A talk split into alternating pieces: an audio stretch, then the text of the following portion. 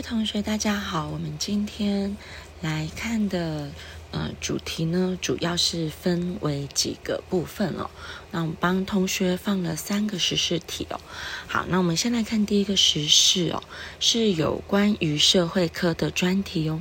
那这个呢，主要是讲到南韩政府。跟呃南韩劳工之间的问题哦，那呃南韩劳工希望呃主要是在这个货运，好，就是呃有关这个劳动权的部分，好，那呃他们希望政府可以保障呃货运工会的一个生存权哦，好，那不过因为跟政府之间谈不拢，就进入了一个很呃大概有十几天，好很多天的这个罢工活动。不过不要小看这个罢工哦，它呃让南韩的这个经济损失达到了非常高的金额，并且也让他们在这个物流上也是一个呃大塞车这样。好，所以这个就是在呃之前好发生的一个蛮大的事件这样。好，那我们就来看到。嗯，从这个主题我们抓出来的呃重点扫描的部分哦。好，那大家可以看到第一个部分哦，什么是劳动权？好，这边我们主要以劳动权的介绍哈。好，那嗯，劳动权的开始主要是因为工业时期，好，那那时候因为环境差啦，好，还有劳资争议呀，还有嗯，主要在这个呃贫富差距上，那因为贫富差距以最大差距就是老板跟劳工哈，那劳工也没有什么工作权的保障。好，那还有加上那时候的这个童工也很普遍哦。好，那嗯、雇主压低成本，好，给予较差的劳动条件。虽然这个好像跟现在有点像哈。好，那呃，劳工在生活上其实是呃蛮困苦的。好，所以这时候政府必须介入了。OK，好，那本来劳雇关系它应该是私人契约之间的关系，好，但是因为会有这样子不对等的关系，所以政府介入。因此我们在劳动基准法，我们会把它放在所谓的公司混合法，大家还记得吗？好，那它也可以叫做呃这个社会法。好，那我们劳动权呢，也可以分为个别劳动权还有集体劳动权啊。好，那底下呢，我们就分为这两大部分来做介绍。好，个别劳动权，你就可以思考以你自己为出发点。如果你呃工作的时候，你会希望获得怎样子的条件跟权利或是保障？好，所以底下的好几行你都可以看到，比如说基本工资啦、合理的时间，还有工作福利啊，还有像是呃性别平等等等，这些都是我们在工作职场上好最基本需要考量到的部分。好，那集体劳动权呢？大家可以看到底下，呃，帮同学做的一个表格哦。那这个主要是要告诉同学说，呃，我们在集体劳动权的部分，政府给予保障的是一个最低的标准。好，那最低最低，你不能低于我政府的规定。好，那高于政府规定，我们当然是乐观其成啦。好，可以给的越多越好。好，可是最低最低，你不能再低于我政府定出来的标准了。好，所以这个最低标准，请同学要圈起来哦。好，那呃，底下我帮同学做的表格里面有帮同学提到了所谓的三权三法。OK，那三权三法，请同学务必要打星星做记号。好，那。呃，团结权又可以称为自由结社权，哈，它主要是劳工可以参加工会，可以组织工会，所以我们规定在工会法。好，再来团体交涉权呢，又可以称为集体谈判权。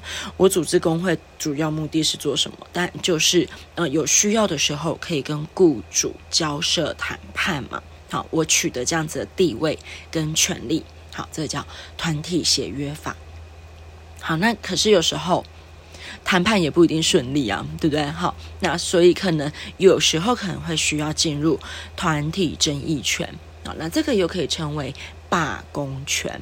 好，那呃，当然有关于罢工的相关规定蛮多的哦。好，尤其像是这里面就有告诉你哦，呃，罢工如果是经由我们呃。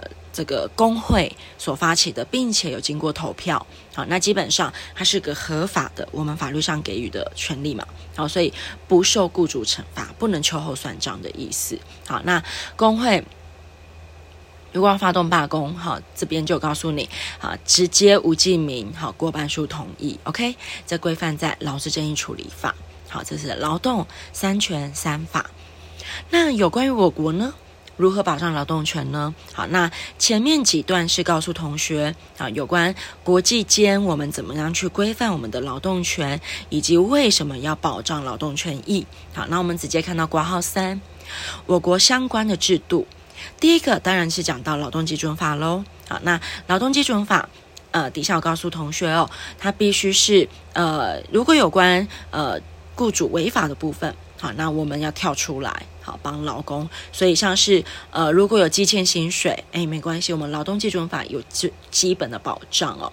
好像是就业保险法啦，好像是职业安全卫生法，好，那这个都是要保障劳工在工作上的一个工作。呃，最基本的，比如说健康保障啦，好，保险的保障等等。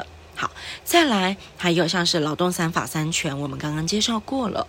再来有关工会组织喽，工会组织一二三这三个不同的分辨，请同学要打星星哦。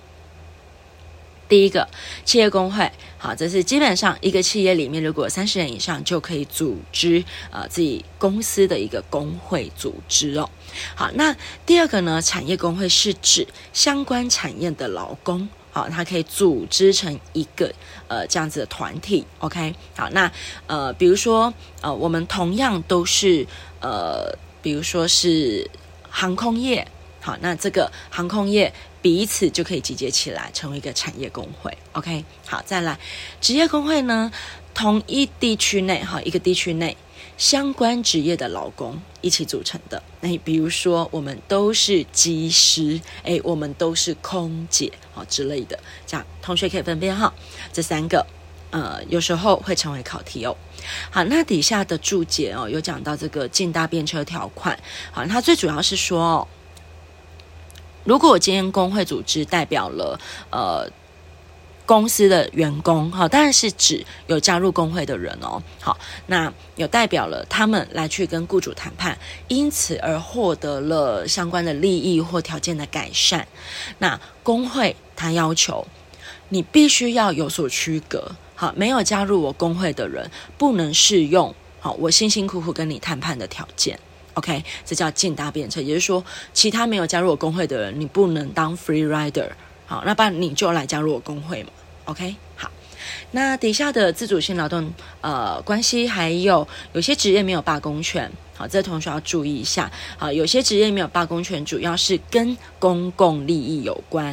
啊，比如说老师啊，好，老师的公共利益是学生嘛，对不对？好，为了学生。好，那警察、医护人员和工人，这大家都。呃，可以理解哦。好，所以我们目前劳动法并没有给予合理的这个罢工权益哦。不过在国外是有的哦。好像国外有部分国家的老师是可以罢工的。OK，好，再来小试身手的地方哦，同学可以参照解析哈。那我快速的帮同学解答一下。第一个有关于集体劳动权哪一个正确哈？那这一题基本上都讲得蛮清楚的。好，在解析里面，那我们主要看 C 一下为什么错。好，C 因为他写说非集体劳动权，主要是因为基本工作条件的保障。诶，这应该是个别劳动权的保障。OK。好，再来第二题的部分呢，国泰航空的这一题哈，它主要是好，我们在讲这个有关于劳动三权的部分。好，那他说，呃，如果类似的事件，那类似的事件是指，好，如果说要呃罢工啊，好，或者是呃。谈判呐、啊，好，这过程那是哪一个权利跟哪一个法？这很明显就考三权三法，好，这没有好说的。好，在第三题哦，好，这个是指哈，呃，秋斗。那秋斗这个议题啊，其实每年在台湾都会有，好，同学可以观察一下，呃，在每年的十一月左右，好，都会举行。好，那秋斗主要是由我们的劳工团体。发生，那劳工团体它主要是以社会运动的方式。好，那有讲到社会运动，我们就连接到第二主题喽。好，第二个主题呢是讲到白纸革命。哈，这个在呃前一阵子新闻上都有出现，对不对？好，在去年。好，那为什么现在中国大陆解禁了？好，其实很大因素也是来自于这个部分。好，那呃，里面内容呃都有把那个起始原因跟同学讲清楚，而且白纸革命是什么，我也告诉同学了嘛。好，那呃，最主要是呃，起始原因是因为呃，当时候呃，大陆还是走向清零，好，然后也比较是呃，走向集权，呃。威权到集权的管制方式啦，好，就是如果你今天有呃确诊，好，他那个隔离的管制措施是非常非常严格的，好，那很不幸的那时候也发生了一场大火，好，那死难者好就是蛮多的这样，所以呢，就有学生发起了这样子的呃抗议行动，好，希望政府中央政府你可以看到。好，这样子的管理方式是不妥的。OK，那这样子呃方式，没想到，因为大家知道现在呃大众传媒是一个非常好的传播媒介。OK，所以串联了很多的地方，好，都开始注意到这一个，然后并且也加入抗议活动。好，那中国官方虽然有试图要去抵制跟制止，好，但发现。哎，好像没什么效果哈，所以后来大家可以发现，他在年底，好，去年年底到今年初的时候，哎，他只好顺着潮流，好，也就开放解禁了，这样子，好，所以现在呃，大家就可以看到那个呃进出嘛，对不对？好，所以那一阵子呃。在过年前后，世界各国对于中国大陆解禁放出来的这些人民有一点害怕，对不对？他们对他们的这个飞机呀，哈，都是加以管控的。OK，所以我们延续刚刚呃上面第三题哦，讲到社会运动，所以我们这边用社会运动来带入。好，那社会运动的定义最主要就是有共同意识理念的人民，为了特定目标，有计划改造、维持。好，这个有一定的标准，好，这个社会体系的标准来进行一个集体的行动。那社会运动的特性主要人民发动由下而上，好，然后有特定的意识形态跟目标，好，它一定是有一个理念，有一个价值，有一个信念，好，然后再来参与者，啊，彼此之间一定是团结的啦，好，那内部团结，你的力量才会大，好，再来持续性的。好，所以像刚刚讲那个白纸革命，它也不是一天两天哦。好，还有像前面讲那个罢工行为，它也不是一天两天啊。好，好，再来改变或维持社会现状，好，这个都有可能。呃，改变现状，大家好像比较清楚。那维持现状有吗？当然有啊。像我们之前政府要推动年改，好，公务员的年改政策的时候，诶，那时候就有一群反年改的人。有出来示威抗议嘛？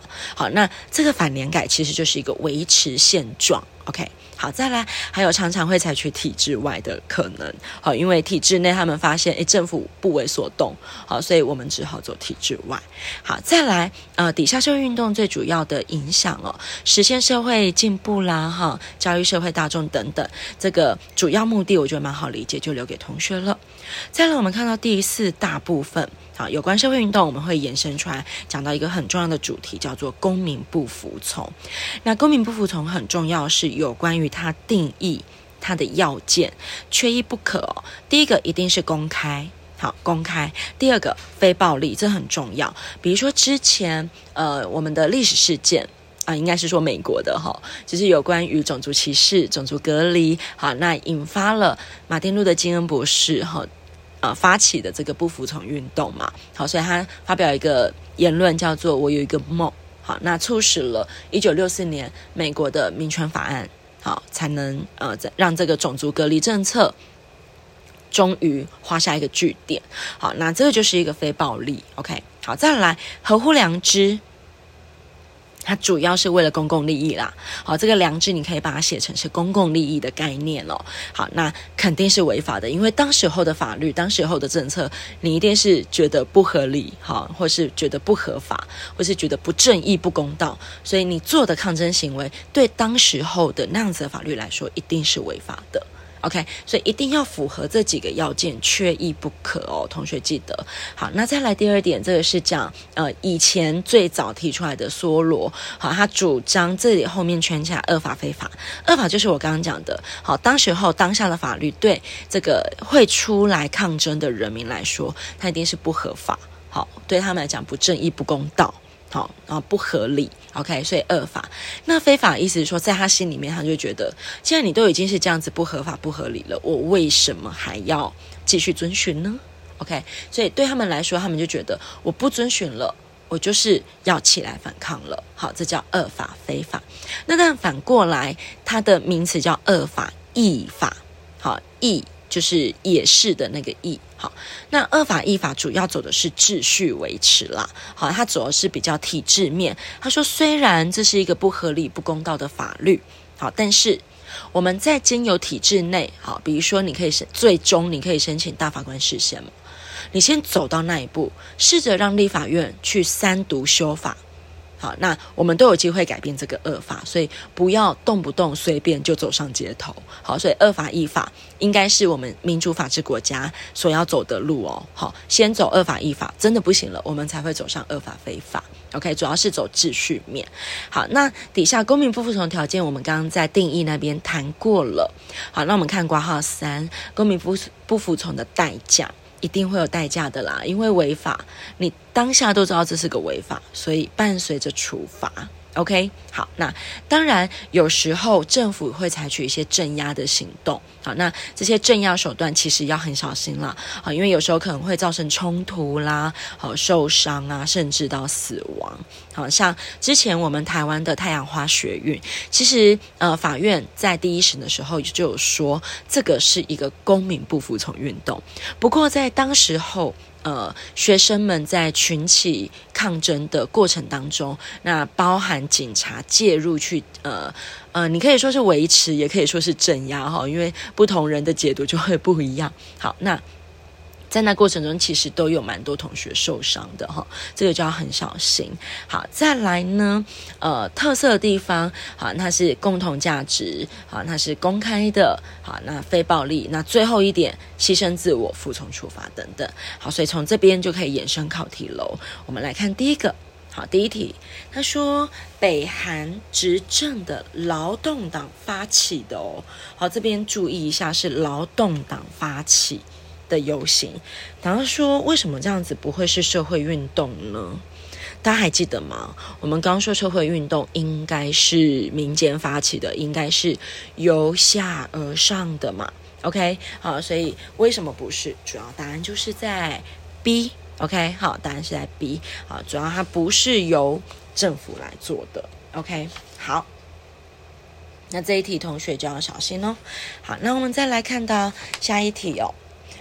呃呃，在解析的地方，我有帮同学放进呃复习哈，大家再看一下。好，在第二题的部分是讲到这个呃这个活动的叙述主要在哪里呢？在第一行后面了。他说哈，经由申请许可，规划多时后，首次联合举办。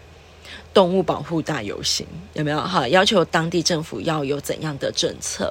好，那这最主要就是由我们的这个呃公民团体一起来发动游行啦、倡议啦，好，发挥舆论的力量。好，那就是 C 这个答案。好，那底下的解析都有写得蛮清楚。好，那像 A 选项。好，他说表达对政府施政的诉求属于公民不服从行动。大家还记得我们刚刚特别有说，公民不服从一定是违法的。诶，可是这个活动是合法的啦。OK，好，所以主要 A 选项错在这个地方。OK，好，那呃 B 的部分他说是公民结社。诶。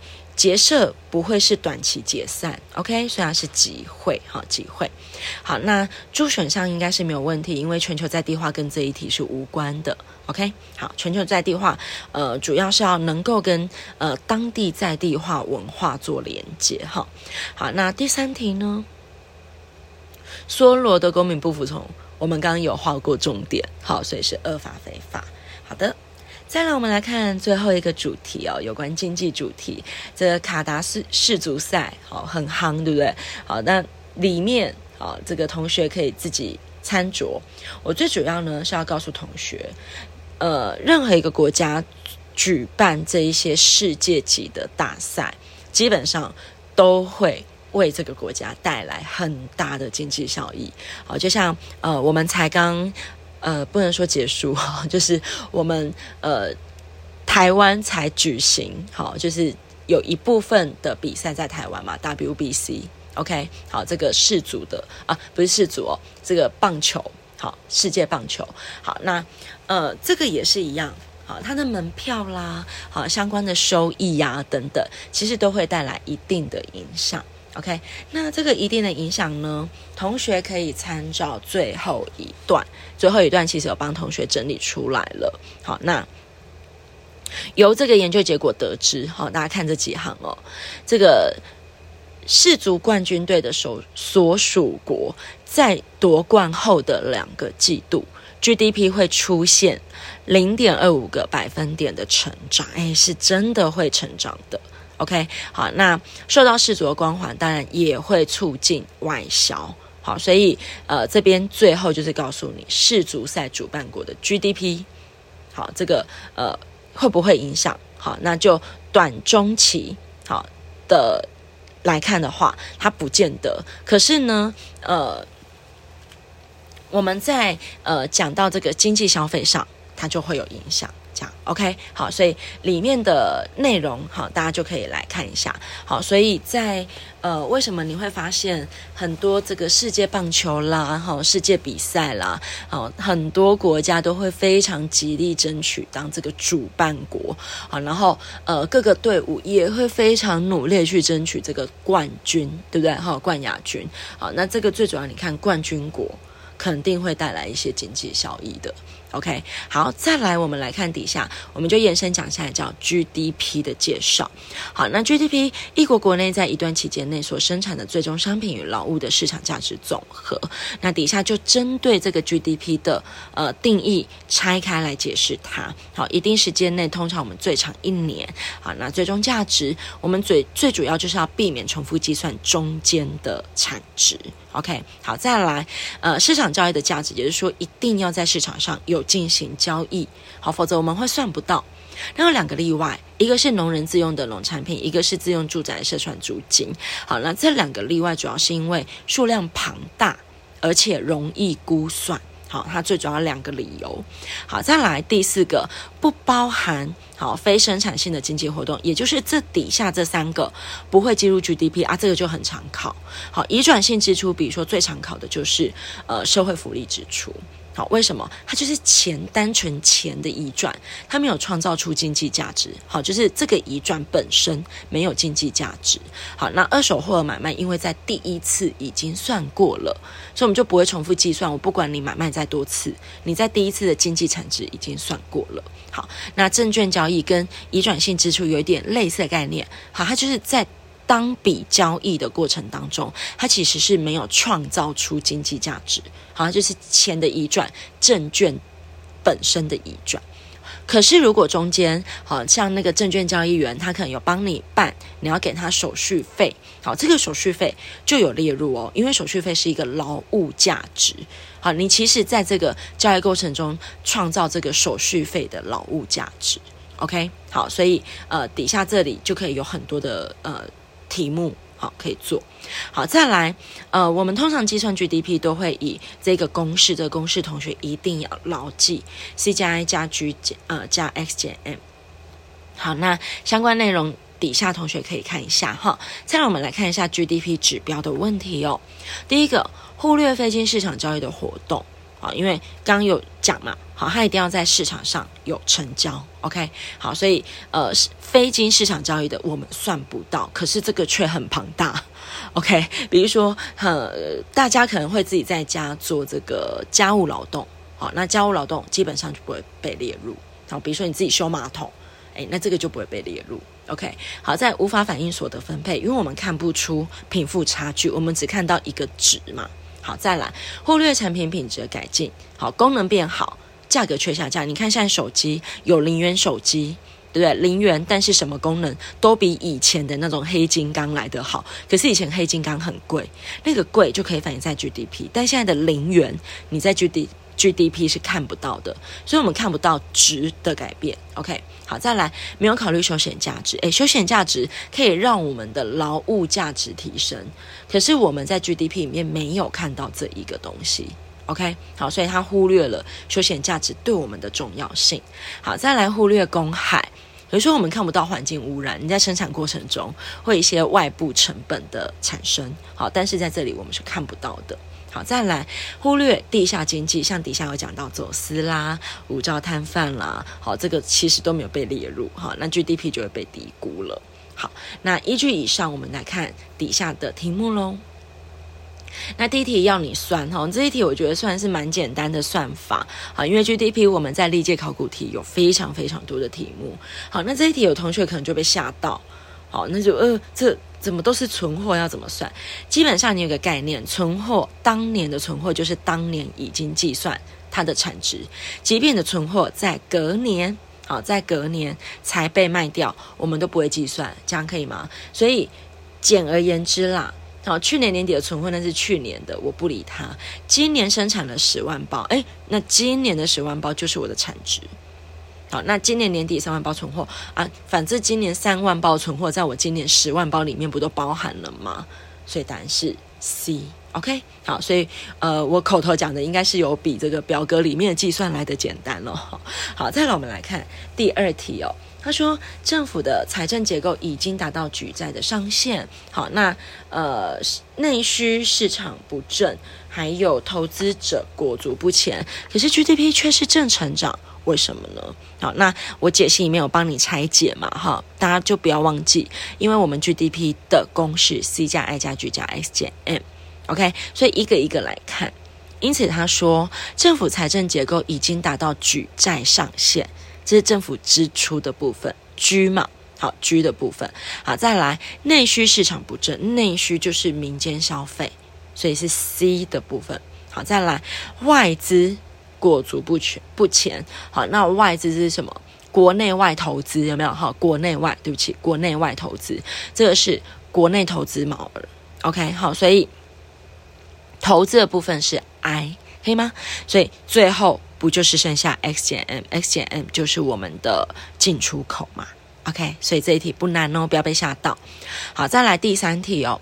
GDP 可以衡量，好，那也会有一些缺失。好，那下列他说，呃，哪一个不是？哈，其实他底下就在问缺失嘛。好，那哪一个错误？那错误的是 C，GDP 基本上是可以做跨国比较的。好，因为像我们在疫情期间，我们就做了很多跨国比较，我们发现，诶，台湾的 GDP 成长，诶，好是比其他国家来得好，因为我们台湾是一个海岛型的国家，所以我们很容易，呃。